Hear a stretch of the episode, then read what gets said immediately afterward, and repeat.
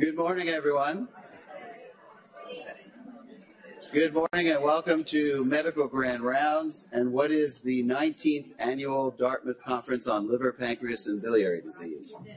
Thank you for joining us. And uh, the Medical Grand Rounds this morning is the first part of our annual conference. I wanted to begin by uh, just telling you a little bit about Bob Cimis because this lecture is a memorial lecture for Bob.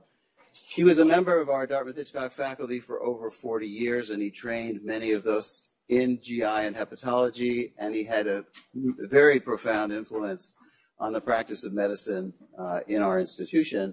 He passed away in June of 2013 after a long illness with a myelodysplastic disorder and leukemia, and we, uh, we miss him greatly still.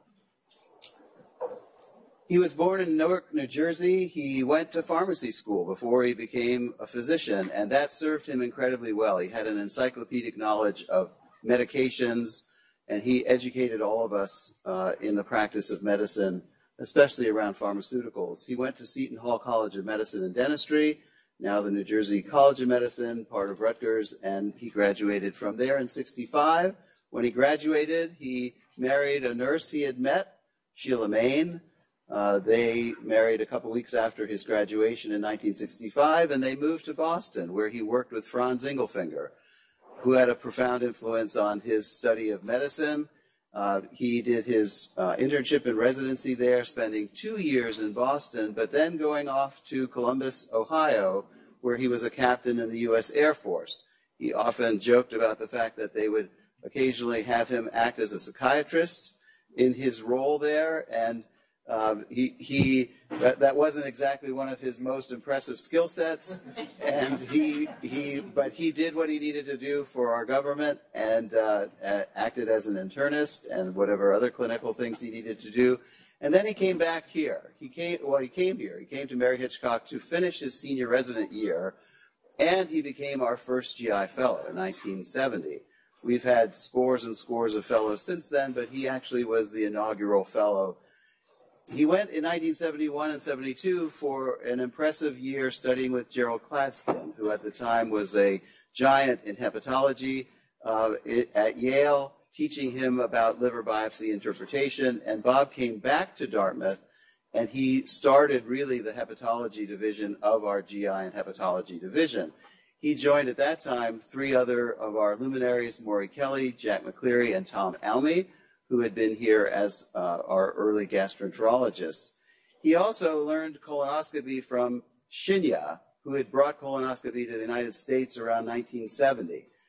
That's when colonoscopy actually started. And he brought, Bob learned it and brought it to this institution. And much of the registry type work that we, we continue to do now at our VA and our initial colon cancer screening programs here all started with Bob starting around 1972 or 3 when he had gone to New York City to work with this Japanese clinician who brought colonoscopy to America. Family time was very important to Bob and his family. He had three sons, uh, and he really loved his colleagues and the people here at Dartmouth Hitchcock. Uh, and uh, spending time with people in a social way. He especially loved fly fishing and being out in the outdoors. He loved being a teacher at every level students, medical students, residents, fellows. He was really delighted to be at our MM and I conferences where he was an avid discussant of every case. It didn't matter if it was a GI case, he was a consummate internist and he wanted his opinion known in every time uh, that we presented a case. Um, he taught clinicianship. His knowledge was encyclopedic. He taught by example on how to be good caring doctors, and his patients really did love him. In December of 2013, he was awarded the Department of Medicine's Chair Award, given to a faculty member demonstrating extraordinary engagement in the multiple missions of patient care and academics. And it is in his honor that we dedicate today's lecture. And we are completely delighted that Dr. Kamath is with us here to present that lecture. So let me just tell you for a moment about our presenter today. Dr. Kamath is a professor of medicine, consultant in the Division of Gastroenterology and Hepatology, and a master's faculty privilege holder in clinical and translational science at the Mayo Clinic College of Medicine and Science. He began his studies at Bangalore University in India, receiving his medical degree and doing his initial house officer and fellowship training at the most competitive and impressive institutions in New Delhi. He became a member of the faculty, rising to professor and head of, of GI at St. John's Medical College at Bangalore University, and he began getting much more interested in the disease of alcohol related diseases in India, the common cause, as it is worldwide, of chronic liver disease and cirrhosis. That brought him to pursuing research and clinical fellowships at the Mayo Clinic in Rochester, Minnesota. His major research area has been identifying patients at risk for mortality in cirrhosis and other liver diseases, and he played a key role in developing the model for end stage liver disease, our so called MELD score, which, as you know, is used worldwide as a prognostic score for liver disease and used in the allocation of organs for liver transplant. His research spans all of hepatology acute on chronic liver disease, non alcoholic fatty liver disease, polycystic liver disease, the Budd Chiari syndrome, even interest in hereditary hemorrhagic telangiectasias, and alcoholic hepatitis, cirrhosis, all the complications thereof of portal hypertension and variceal bleeding and, um, and encephalopathy, all of that leading to over 200 peer reviewed publications in his career so far. He's a gifted educator. He's gotten over 10 Educator of the Year awards from the Mayo Clinic School of Graduate Medical Education, four within his division of hepatology and GI, and he's had over two decades of teaching. In 2003, he was named the Henry J. Plummer Distinguished Physician in the Department of Medicine. In 2015, he received the Distinguished Educator Award from the American Gastroenterologic Association. In 2016, he got a Lifetime Teaching Award for Excellence from the Department of Medicine at Mayo. And most recently, he received the Distinguished Clinician Educator Mentor Award from the American Association of uh, the Study of Liver Disease, our very uh, impressive liver association in America. Dr. Kamath has reported no potential conflicts of interest, and I would like you to join me in welcoming him to the podium to give our Bob Cimis Memorial Lecture.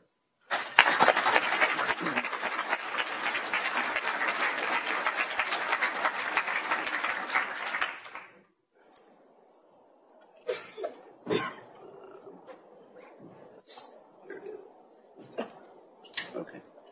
Thank you so much for being here. Uh, thank you so much for that kind introduction, and thank you for inviting me here uh, and giving me the honor of delivering this lecture. Like Bob, I have an interest in education, and as mentors, nothing gives us greater joy than to see those whom we've mentored grow and outperform us. So, Mary, Carrie, I'm really proud that I've been involved in a small way in your training, and uh, Liam, are you here? You're supposed to be here. Okay. Anyway. So in, in, this talk, I have no disclosures. I, I want to acknowledge some of the slides that I've taken from my fellows and colleagues. And in this talk, which is very basic and is aimed for the primary care physician, I'll try and answer three questions. Most important of all is when you see a patient, the question is, does my patient have cirrhosis? The second is, once you've diagnosed cirrhosis, what is the prognosis of this patient? I like to have that discussion very early on with, these, with the patient and the family, and then the particular complications the patient might have, and how do you manage these complications. Now, cirrhosis is typically or classically a histological diagnosis. But now we know that we don't have to have a biopsy to make a diagnosis of cirrhosis. We seldom use a biopsy to make that diagnosis. So here is the normal liver. Cirrhosis comes from a Greek term which is skiros. Skiros is not scarred. Skiros is tawny. Tawny is the color of this desk because the liver color changes from that to some woody looking color, and so that was how the term cirrhosis came up. So the diagnosis of cirrhosis can be made classically on histology, but now we know we can do various things short of a biopsy to make a diagnosis of cirrhosis, and I'll go over those steps in more detail. And this is really very important in diagnosing cirrhosis. It's overdiagnosed and underdiagnosed too. So when do we normally do a biopsy in a patient with liver disease? If you don't know what's happening, that's a good indication for a liver biopsy. You can determine the degree. Inflammation cannot be determined well on any other test. So if you're looking for inflammation, a biopsy is good. You can use a biopsy to determine fibrosis. That's classical. You can do a biopsy to determine whether the fibrosis has progressed. Or you can do a biopsy in a patient who is known to have chronic liver disease and you think something else happened. So this is typically patient who may be overweight, female overweight, liver tests elevated, and then suddenly you find that the liver tests are even higher than before. Immune markers may be positive, so you're not quite sure. Is this autoimmune hepatitis or is this NAFLD with a positive ANA? In these patients, it's really important to do a biopsy because you don't want to commit someone to lifelong immunosuppression just based on tests. Nowadays, fibrosis assessment and progression of fibrosis, we don't need a biopsy. And let's go over some of the ways we try and assess that. You have non-invasive testing, serological tests. When you look at the labs, just take a quick look at it. Mentally, you can make some calculations, which we'll go over to determine whether there's fibrosis or not. And so for the primary care person, if you look at liver tests elevated, quick mental calculation, or you can go online, no fibrosis, you can continue to manage that patient. If you have fibrosis, at least get an opinion from a specialist. So there are serological tests, there are imaging tests, and there's elastography. So let's go over each of these in details. So the APRI, which is uh, AST platelet ratio index. So as you have fibrosis, platelets go down, the AST goes up. So here's a calculation. So AST has gone up, and if the platelets go down, then the number goes up. So let's say if your AST is twice the upper limit of normal, that is 100, so that's 200. But if your platelets are 400,000, that's 0.5. This is very good to rule out fibrosis. It's not that good to rule in cirrhosis. So quick mental calculation, you can do that. A little more accurate than this score is the FIB score. FIB is fibrosis. Four indicates you have age, that's one, AST2, ALT3, and platelets. It is a little, gives you a little finer discrimination than the APRI. So here, less than 0.45 cirrhosis is unlikely. These tests are very good to rule out cirrhosis, not that good to rule in cirrhosis. So as a primary care physician, if you see these two numbers, which is an APRI less than 1 FIB4 less than 1.45, don't worry. This patient does not have bad liver disease. You can continue to manage the patient. Mental calculation is difficult. My fellows tell me they got into medicine because they could not calculate. So if you have difficulty in calculations, go online and you can have these calculations done. Or you can have imaging tests for hepatic fibrosis. Now, what you have to understand is that fibrosis has no molecular signature. You cannot look at an image and say, okay, there I see fibrosis. You have only indirect evidence. So if you see the liver's nodular, you say, yeah, there's some fibrosis in there.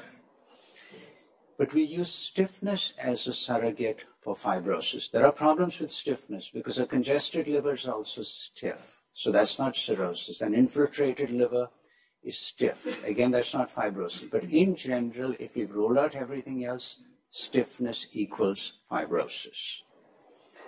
So let's look at simple imaging. What we look for to diagnose cirrhosis? A nodular liver on ultrasound and splenomegaly, which I'll show you a little more clearly in this CT scan. So three features will tell you cirrhosis. A nodular liver, collaterals. You can see all the collaterals there. So those are varices and splenomegaly. So if you have this, your diagnosis is clear. Or you can use elastography, which I told you measures stiffness within the liver. We assume the stiffer the liver, there's more fibrosis. And we have two generally based tests. There's MRI based test. This is the most accurate. And I'll show you some pictures, but it's expensive and not everyone has it. Elastography is the most widely used. A FibroScan, there are different elastography tests using transient elastography, but we'll go over the one that is just most commonly used. It is operator dependent, so we generally say you have to do at least 100 before you get good at it. Not very good when someone is very obese. And there's no image orientation. For instance, MRI will tell you where there is scarring. I'll show you pictures again later. But elastography doesn't tell you particularly where there is scarring. And here's the difference. Uh, FibroScan gives you elastography one centimeter wide, four centimeters deep. So you get four cubic centimeters or four milliliters. So this is about 100 times a liver biopsy. So a FibroScan, one centimeter by four centimeters. Elastography, 250 milliliters. So it gives you uh, an idea of at least one quarter of the liver. So it's just much more than just a FibroScan. Don't worry about these numbers. These numbers are changing as of last week, the decision was made that it was going to be eight. So anything less than eight, don't worry about fibrosis. So again, as a primary care person, if you see the number eight or less, don't worry. More than eight, ask someone to see this patient. And then there's elastography, was developed by one of my colleagues in radiology, Dick Ehman. So essentially, there's a boom box, and the boom box has a paddle over the liver and that sends vibrations through the liver. So that is the boombox is the active driver and the paddle is the passive driver. And that sends sound waves going through the liver. 60 hertz for 32 seconds. And then you come out with an elastogram. And it's very easy to read violet, indigo, blue, green, yellow, orange, red. Okay? The normal liver, violet, indigo, blue. So you can see here that's fat. So you can see the violet, indigo color. Yellow, orange, red, that's a stiff liver. So just look at the scan and you know that's not a normal liver. So here's how we interpret elastography. Less than 2.9, don't worry, no fibrosis. 3.4 to 4.9, we don't biopsy, we say there's probably fibrosis. For some studies, you might require a biopsy, but generally you do not. If it's greater than 5, low suspicion for cirrhosis. I told you this suddenly comes up. You find out the patient has cardiac failure, an infiltrative problem. If your suspicion for cirrhosis was low and the liver is stiff, I think you'd need to do a biopsy then. But if your suspicion was high, the elastography shows it's greater than five, you really don't need a biopsy. So let's look at this patient here. Here's a patient, hepatitis C. You can see the patient is obese The question is, does the patient have advanced fibrosis? On MRI, what's called the opposed phase, fat shows up as black. So you can see these fat planes change from here to here, showing up as black. So this liver is not fatty. Patient is obese, has hepatitis C. So here's the elastogram. Anyone wants to guess? Cirrhosis or no cirrhosis? You can even pick a number here. You can see it's all just yellow and and so you can see stage four fibrosis, and the score is six, which is over five. So let's summarize liver stiffness measurements. You have different techniques. You have a FibroScan that's greater than 13, 12.5 will tell you it's cirrhosis. The higher it is, the more your risk of complications. So over 21 is associated with portal hypertension. This is another technique which I've not got into in details, but this is coming up in the US, and that number is 2.6. And then there's elastography greater than 5. I think the biggest problem with these tests is unless you're in this field, these numbers don't quite make sense to you. Because that is kilopascals, that is kilopascals, yet on MR you're saying it's 5, on transient elastography you're saying it's 30. So there's now a move to try and get everything on one scale, just so that no matter what technique you use, you get a number which says this is cirrhosis, this is normal. Right now, you have to know a little more about the technique to know what the right number is. So here is my workup for a patient. So if I have a patient in front of me, I know the patient has chronic liver disease and then has a variceal bleed, ascites, hepatic encephalopathy. I'm clear the diagnosis is cirrhosis. I don't need imaging. I don't need elastography. I do not need a biopsy. No complications, but on my examination, I find the left lobe being enlarged. I find splenomegaly. I find stigmata. Uh, spider nevi have come up, and especially if the lab shows thrombocytopenia, impaired hepatic synthetic function, that's good enough for me. This patient has cirrhosis. If I'm still not quite sure, I look at the imaging, a nodular liver, collaterals like I showed you, splenomegaly, that is cirrhosis. Still not quite sure, we'll do an elastogram or a fibroscan. If that shows you cirrhosis, the answer is yes. In a small percentage of patients, you still need to do a liver biopsy. That's when major decisions are being made. And this for us typically is a patient with long-standing cardiac disease, congenital heart disease. Patient needs to go for surgery. You say, sure, go ahead for surgery. But then the image says abnormal liver. Radiologist will say cirrhosis. Cardiac surgeon panics. Cardiac surgeon says, I need a biopsy. I tell them you don't need a biopsy, but they say, yes, we do need a biopsy. And surgeons always win. So then we'll do a biopsy. but it's not really that often that you need to do a biopsy nowadays. Okay? So is that clear to you? This is how. So you have a patient in front of you. Now you've made a diagnosis of cirrhosis. The next is how do you determine prognosis? I like the discussion very early on, so I set expectations for the patient and the family. They should know exactly what the future is going to be like because they have to take some responsibility for their course of disease. So that means we have to know what is the natural history of cirrhosis. So patients with chronic liver disease will get scarring, or some of them will. That's called compensated cirrhosis. And if you have jaundice, ascites, variceal bleeding, or hepatic encephalopathy, that is termed decompensated cirrhosis. And now we know there's yet another stage. In any of these three situations, you can get precipitating events. Typically, it's alcohol, viruses, or drugs. That can worsen the liver disease and give rise to hepatic and extrahepatic organ failure. And we now call that acute on chronic liver failure. And there are again different subtypes, which we don't need to worry about. But remember, if you have cirrhosis, and you have an insult on top of that, a big insult, the liver is going to fail, and the course is very rapid. so we have to avoid that. So now you've got a patient in front of you. First question is compensated or decompensated? So let's look at this. Let's see a show of hand. If you have compensated cirrhosis, what is the most common cause of death in these patients? They have compensated disease. Variceal bleed, anyone? Hepatocellular carcinoma, hepatic encephalopathy, cardiovascular, good. So it's cardiovascular. So remember this compensated cirrhosis, worry a little less about the liver. Make sure you're taking care of other things. So cardiovascular disease and malignancy kills patients with cirrhosis, normal liver.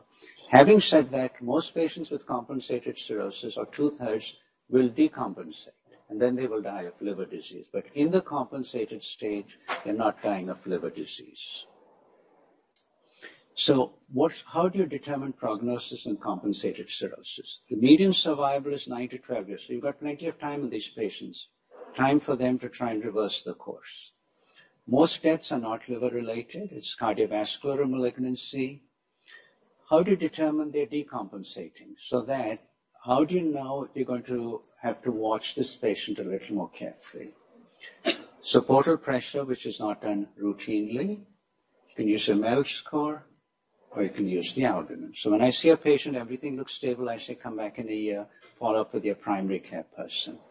But when I see the MELD score going up, albumin dropping, I'm going to keep a closer watch on them. I may ask them to come back in six months, or I may ask them to come back in three months. The prognosis in decompensated cirrhosis is different. Median survival, two years. I let them know right at the beginning. This is your median survival. Long-term prognosis is not good we need to consider liver transplantation if possible. They will die of complications of liver disease, and therefore you have to consider liver transplantation. and they also get sepsis. Remember, I talked to you about the acute and chronic liver failure. Sepsis is a major cause of that. So, also based on the complications, I like to give patients some idea about prognosis. Because when you say median survival is two years, it's not the same for all complications. It depends. So compensated cirrhosis, 9 to 12 years. Now, when they decompensate, your median survival has dropped. So up to two years if you have any of these complications. But if they get hypoxemic, that survival is down to 10 months. If they've got spontaneous bacterial peritonitis, the median survival, we're talking about medians here, is down to nine months. This is old terminology, hepatorenal syndrome. There's a new terminology which we'll go over a little later. If you've got refractory ascites requiring more than three paracentesis a month, that person's median survival is down to six months. And if over two weeks the creatinine has increased to greater than 2.5, the median survival is down to six weeks. So again, it's important determine that. And I, I tell my fellows, my fellows know this, when they've got type 1 hepatorenal syndrome, median survival less than six weeks, this is not the time to update mammograms, colonoscopy, and all. Okay? This is the prognosis. Don't have the patient spend a lot of time in hospital. We're talking about end stage here if they're not candidates for transplant. So how do you determine survival? Can you do a little better than that? Can you give them some idea in terms of months? So that's where we come to the MELD score. So this was created, it's a mathematical model, but you can go online to create this. It looks at three month mortality. You can look at one month and two year mortality, but three months is what we generally look at. three objective parameters bilirubin, creatinine, and prothrombin time. This is the formula. I don't want you to remember it, but this is what I want you to look at.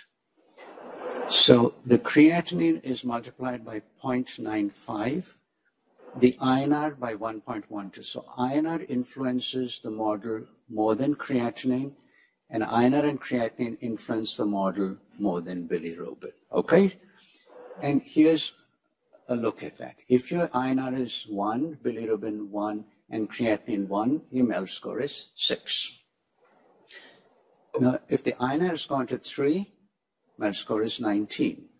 Bilirubin has gone to 3, MELD score is only up to 11.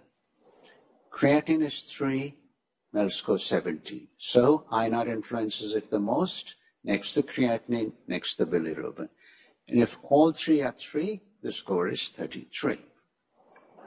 So what do these numbers mean? Again, nice to have this discussion up front with the patient.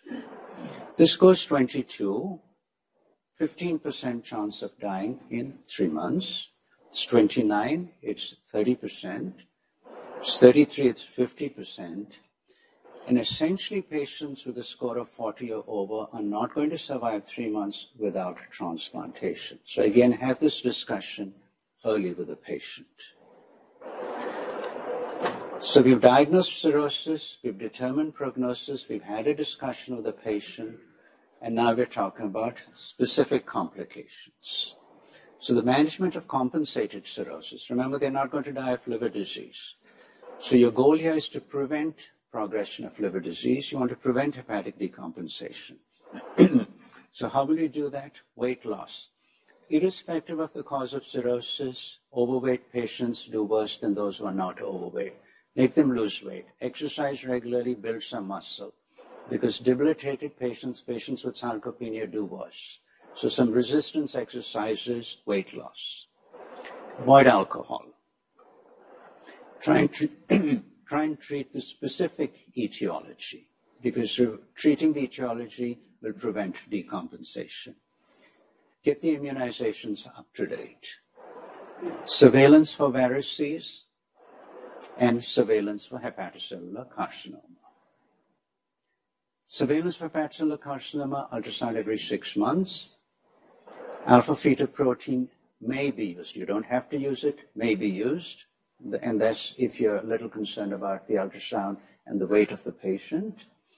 It's probably most cost effective if the expected survival is greater than five years. And if they don't have, you know, if they've got bad cardiovascular disease, probably don't. You can have the discussion at least with the patients because patients uh, don't quite like it. They're close to dying from cardiac disease, but then a scan is done and it shows a mass in the liver and they say you missed the mass. Not that you could have done anything about it. So have the discussion with the patient about whether you want surveillance, what is the utility of surveillance, will your management change if we know you have a tumor or not. But the most cost effective is if their survival is greater than five years.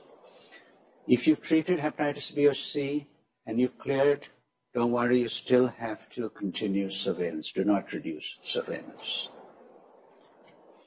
Which of the vaccines is contraindicated? Any internal medicine residents here?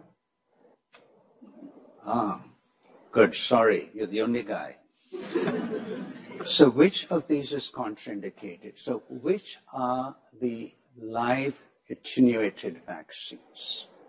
So, the two questions which are the live attenuated vaccines? Two, are these contraindicated in cirrhosis? Good. I don't think it's contraindicated. Good. Any other live attenuated vaccines? Good? It's a good kid. Come on. Tell me. So yellow fever, chicken pox, measles, mumps, rubella, and the new rotavirus uh, is, is also. So you're saying none of these are contraindicated. Is that right? Very good. Good. They are not contraindicated. So go ahead with the immunization of your patients. So make sure they've got the pneumonia, influenza, and tetanus vaccines updated. Hepatitis A and B, depending on the population, you may or may not check serology, but they have to be updated again. You know that their antibody take is not going to be as good as if you did not have cirrhosis. And live attenuated vaccines are not contraindicated. The CDC came out with this recommendation about six years ago. But post transplant, we don't use them. Then this pharmacotherapy you're going to deal with as a primary care physician. So here's a patient, 55 years old, BMI 35, serum cholesterol 382, looks like the patient has cirrhosis, okay? But the patient needs treatment because the lipids are high. So let's have a show of hands. Avoid statins, Start statins and monitor AST and ALT every six weeks. Anyone? Few.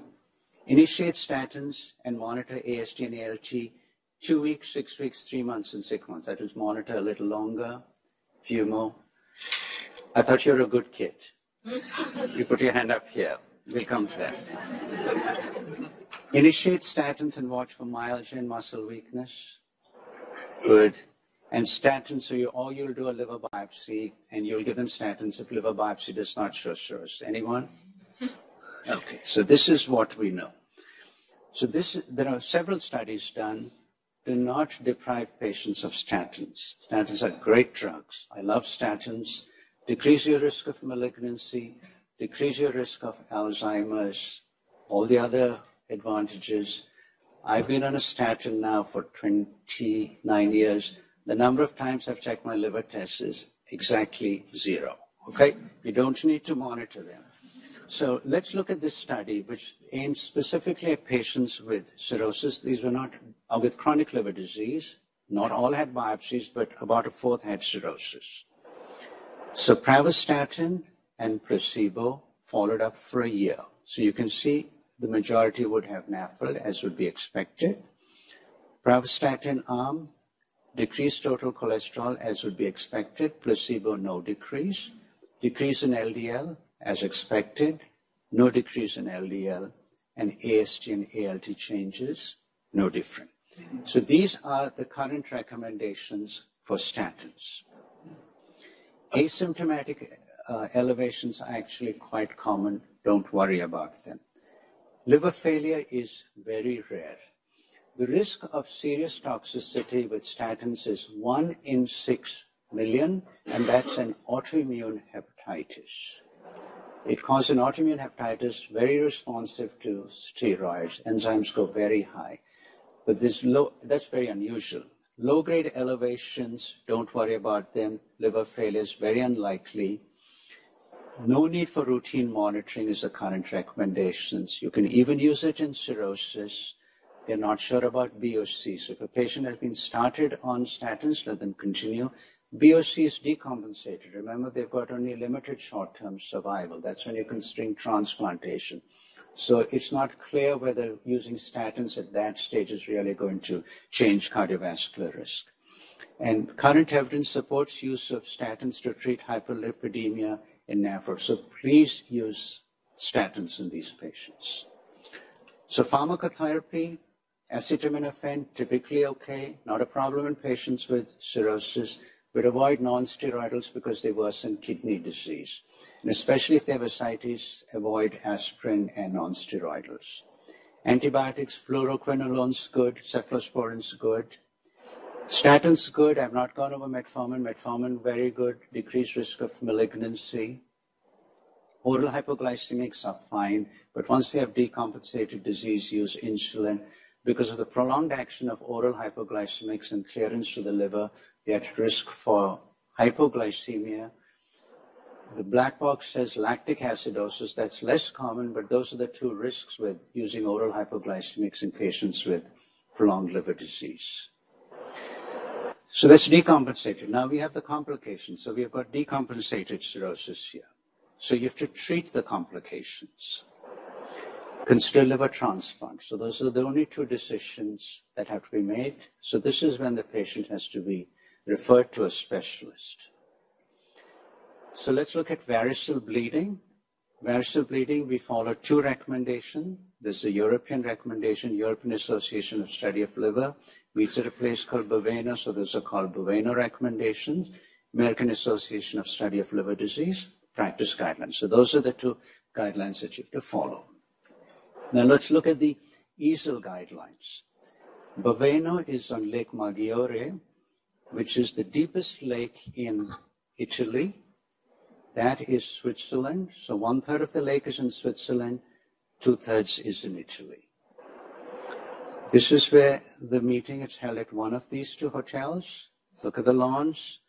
If you look out of your window, you see this, the Italian Alps, that's Lake Maggiore, that's Borromeo Island, where St. John's Borromeo came from. So if you look out of your window, you think this is heaven, okay? Now, the ASLD, which is the American counterpart, also picks exotic places. Here's where the ASLD meets. So here's where the ASLD meets to decide the future of varicose bleeding. Okay, so between the two are the recommendations, and I'll go with just one recommendation. Red cell transfusion is recommended when the hemoglobin drops below show of hands seven, eight, nine, good. So this is based on, on this study from Candid, which is restrictive versus liberal. Restrictive is when the hemoglobin dropped below seven. Liberal is when the hemoglobin dropped below nine. And if you look here, restrictive strategy was better in terms of overall survival, but not for patients with bad liver disease. So it's only if your liver is not so bad, the restricted help little higher risk of cardiovascular problems in those who had cardiovascular disease. And so if you don't have cardiovascular problems, transfuse if it's below seven. If you don't have coronary artery disease or so, then you can pick nine. The next issue which comes up is when can you do procedures in these patients? That's a whole nother talk, but we'll just go over things very quickly. Surgeons and Kerry will tell you, surgeons are worried about renal failure. They care less about the INR because with renal failure, platelet dysfunction and patients bleed a lot. Okay, so don't just look at the INR and platelet count. Worry about renal function in these patients. Sepsis, that's another big problem. Sepsis causes patients to bleed, even if your INR and platelets are looking okay. So in general, if you don't have advanced renal disease, a platelet count of over 30,000 is okay for elective banding. INR 2.5, there's no good correlation between INR and bleeding risk. If your creatinine is greater than 2.5, that's when we expect a little higher platelet count. There's absolutely no proof that this is right, but these are generally recommendations that we make. So we finish variceal bleeding. The other complication, if you're a hospitalist, you're going to be dealing with is acute kidney injury in these patients. So when you get patients with a creatinine of greater than 1.5, the majority are going to be acute kidney injury. Some will have acute kidney injury and chronic kidney disease, and some will have chronic kidney disease, especially the NAFLD population. When you have acute kidney injury, about 40% are going to be pre-renal, about 40% are going to be sepsis-related acute tubular necrosis, and about 20% are hepatorenal syndrome. So every elevation in creatinine is not hepatorenal syndrome. Hepatorenal syndrome is much less common than than pre-renal causes and ATN. And remember also if the creatinine is elevated, the patient may have had underlying chronic kidney disease. If you have long-standing elevations in creatinine, and this is the NAFLD population, you know, they are going to do better than those who have the acute increase in creatinine. Remember, I talked about a median survival of about six weeks. So acute increase is more of a problem than chronic increases. So how should we treat these patients with an acute kidney injury? So the newer classification, you use the AKIN staging. So creatinine gone over just 0.3, you haven't doubled creatinine yet, or if it's more than doubling of the creatinine. So divide them into stage one or greater than stage one. If you have stage one, mild increases in creatinine, make sure, uh, look for nephrotoxic drugs in these patients see if they're on vasodilators, non-steroidals, withdraw diuretics, give them some volume. If they resolve, just follow them closely. But not all of them would resolve. Some would persist, and then it depends on just how high the creatinine has gone. But if the creatinine has gone on such that they're in stage two, then you have to be much more aggressive consider albumin expansion for volume for two days. Still no increase. I mean, still no decrease. That's when you say this patient has acute kidney injury. Next question is Is this hepatorenal, pre-renal, or ATN? We know it is not pre-renal because we've expanded the volume. So then it's ATN or hepatorenal. ATN the, if you look at the kidney, if you look at the urine, you're going to see changes, whereas the urine tends to be bland in hepatorenal syndrome. Urine sodium you may or may not use depending on whether the patient has been on diuretics. So if they do not meet criteria of hepatorenal syndrome, treat them as uh, acute tubular necrosis. But if they meet criteria of hepatorenal syndrome, that's vasoconstrictors and albumin. If you walk into an intensive care unit, you already see the discussion going on about dialysis. And I like to have that discussion again very early in these patients because it all depends on what the prognosis is. So if it's ATN, whether they're a transplant candidate or not a transplant candidate, we will consider a limited trial of dialysis. If they're a transplant candidate, then we will continue until transplant if required, and they may require a simultaneous liver and kidney transplant. If it's indeterminate, and this is really, I would say, maybe 30 or 40% of patients, not quite sure, is this hepatorenal or is this ATN? Give them a limited trial of dialysis. Give the patient the benefit of the doubt here. If you're sure this is hepatorenal syndrome and they're not a transplant candidate, the dialysis is inappropriate, and they actually do worse with dialysis than that. So, hepatorenal syndrome, you're clear about. They're not a transplant candidate. You're clear about that. Don't initiate the discussion on dialysis. And then finally, there's hepatic encephalopathy in here. If you have a hospitalized uh, patient with hepatic encephalopathy, first confirm that it's hepatic encephalopathy because there can be other causes of hepatic, of altered mental status. Once you confirm it's hepatic encephalopathy, look for a precipitating event. If you have a precipitating event, they will do well. So you treat that. If there's no precipitating event found, then admit them to IC if they're greater than grade 3 treat with lactulose and rifaximin. Don't forget the caregivers. Caregivers with hepatic encephalopathy also have a problem. The psychological problems, depression are very common in caregivers. So just remember the caregiver also probably needs attention. When should you consider liver transplantation? Here you can see in blue survival on the waitlist for liver transplant. In yellow, transplant survival. And so the real difference is below 15, you don't have a survival benefit. 15 to 17 is a wash. You start seeing it from above 17. Or looking another way, are you going to live longer with a transplant or not? And again, this is a discussion because patients with cirrhosis hear about transplant, but you have to talk to them about transplant benefit. So here you can see this is from the SRTR. Here are the intervals of the MELD score. Life with transplant, life without transplant. The difference between the two is survival benefit.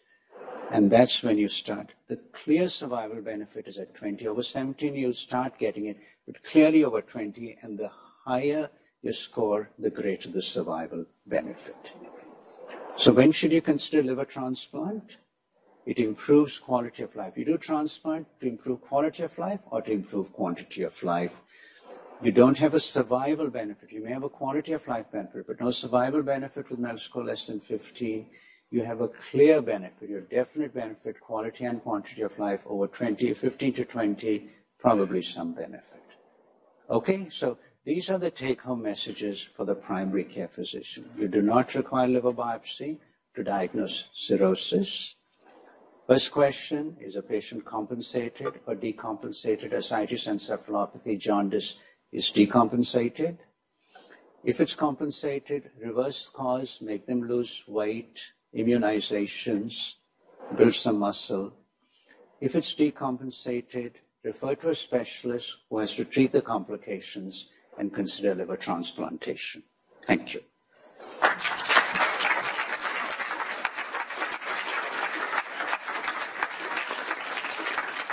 Thank you, Dr. Kamath. We'll take questions. We have a few minutes. Um, I wanted to maybe mention a question. Um, you know, we talked about the uh, survival of patients with compensated cirrhosis being 9 to 12 years. Um, and that's based on not treating the underlying problem. Um, how much do you think the etiology and the chances that we treat that underlying problem change that outcome? So, so the question is, is the 9 to 12 years with or without treatment? So this is based on a Spanish study of 1987, predominantly viral disease and predominantly alcohol-related liver disease. So the viral disease was not adequately treated because there's no treatment, but alcohol ab- abstention increased that. We don't know whether these numbers hold good for non-alcoholic fatty liver disease. And that's actually Alina Allen, one of my colleagues. We're studying that in the community. I believe these numbers are probably incorrect and cannot be applied to everyone. But compensated disease, the focus would be to, to reverse the cause in these patients. Also, our models for predicting survival, I don't think are very good, even though I'm involved in all this.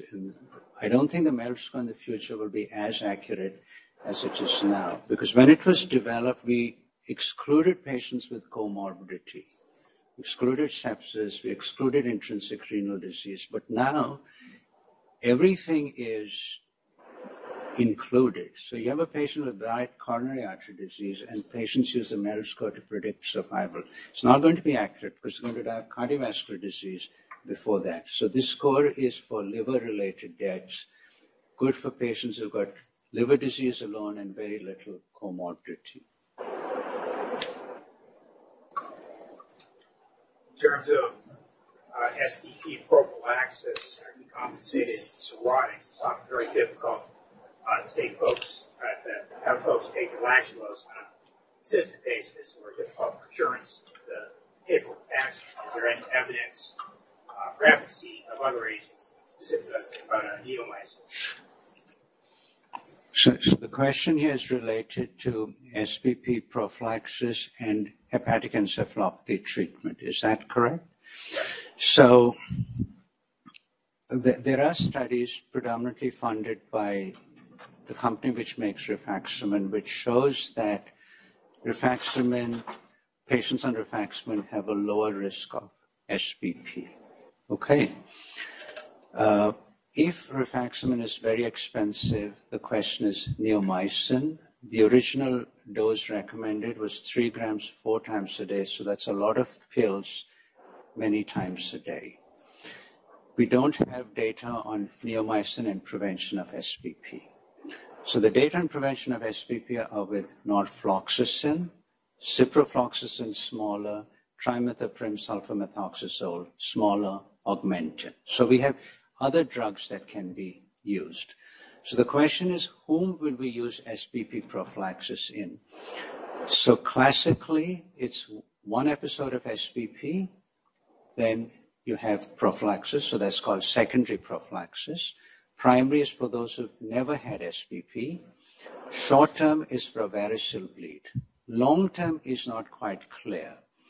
So the recommendation has been based on, uh, on sort of anecdotal data that if your protein is less than 1.5, that's low protein ascites, especially if it's less than 1, treat. We have a paper actually just this month, it's from maybe four sites in the country where we pulled all the patients and looked at risk, we believe the severity of liver disease determines whether you're going to get SBP, not the protein. So even when you factor in protein, it's the severity of liver disease which is more important. So essentially, we're saying if your MELD score is greater than 18, you should be on SBP prophylaxis. If the patient cannot afford uh, rifaximin, which is often the case, and they cannot manage with lactulose, what can you use? Metronidazole has been tried. You know, it's associated with peripheral neuropathy. We're trying to use a very small dose of metronidazole. That's also possible because neomycin is very difficult to take. One more. Yeah. I, I noticed you didn't talk about child Pugh, you're talking about what's compensated and what's not. Is that because you don't like it, it's not sensitive enough, or so, so, so, the question is, why did I not talk about child Pugh's So we have classification. One is the broadest is compensated versus decompensated. So that's essentially child A would be compensated, B and C would be decompensated. The next classification would be child A, B, C.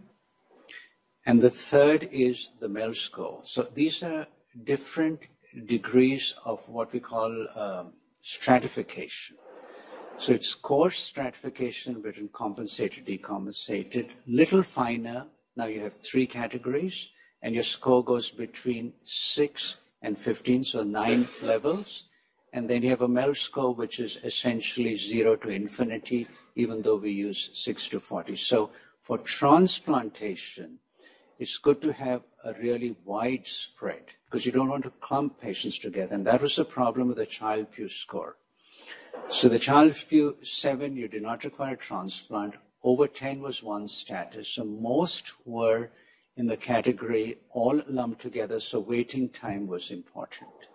So the finer the stratification, the more you can spread patients out and pick. So that's the difference. But in practice, for instance, if you're doing constraint surgery, I think child Pugh is good. If you use uh, child A, you say, sure, patient can go ahead with surgery. C, no surgery. B, perhaps, depends on how important it is. It's just a question of stratification. And uh, uh, I don't want to have a bone to pick with you. When patients say child Pugh, I say, please do not say child Pugh, it's child Turcotte Pugh. And, and I'm, Jeremiah Turcotte was the one who devised, uh, you know, he put this code together. Child was his chief. Child did not do the work, but Child, Child was a surgeon who was, uh, it, this is written in hepatology. Child was a surgeon. They said nobody could even walk close to him. So he was Jeremiah Turcotte's chief, but he, it was called the Child Score. So it was not called the Child Turcotte Score.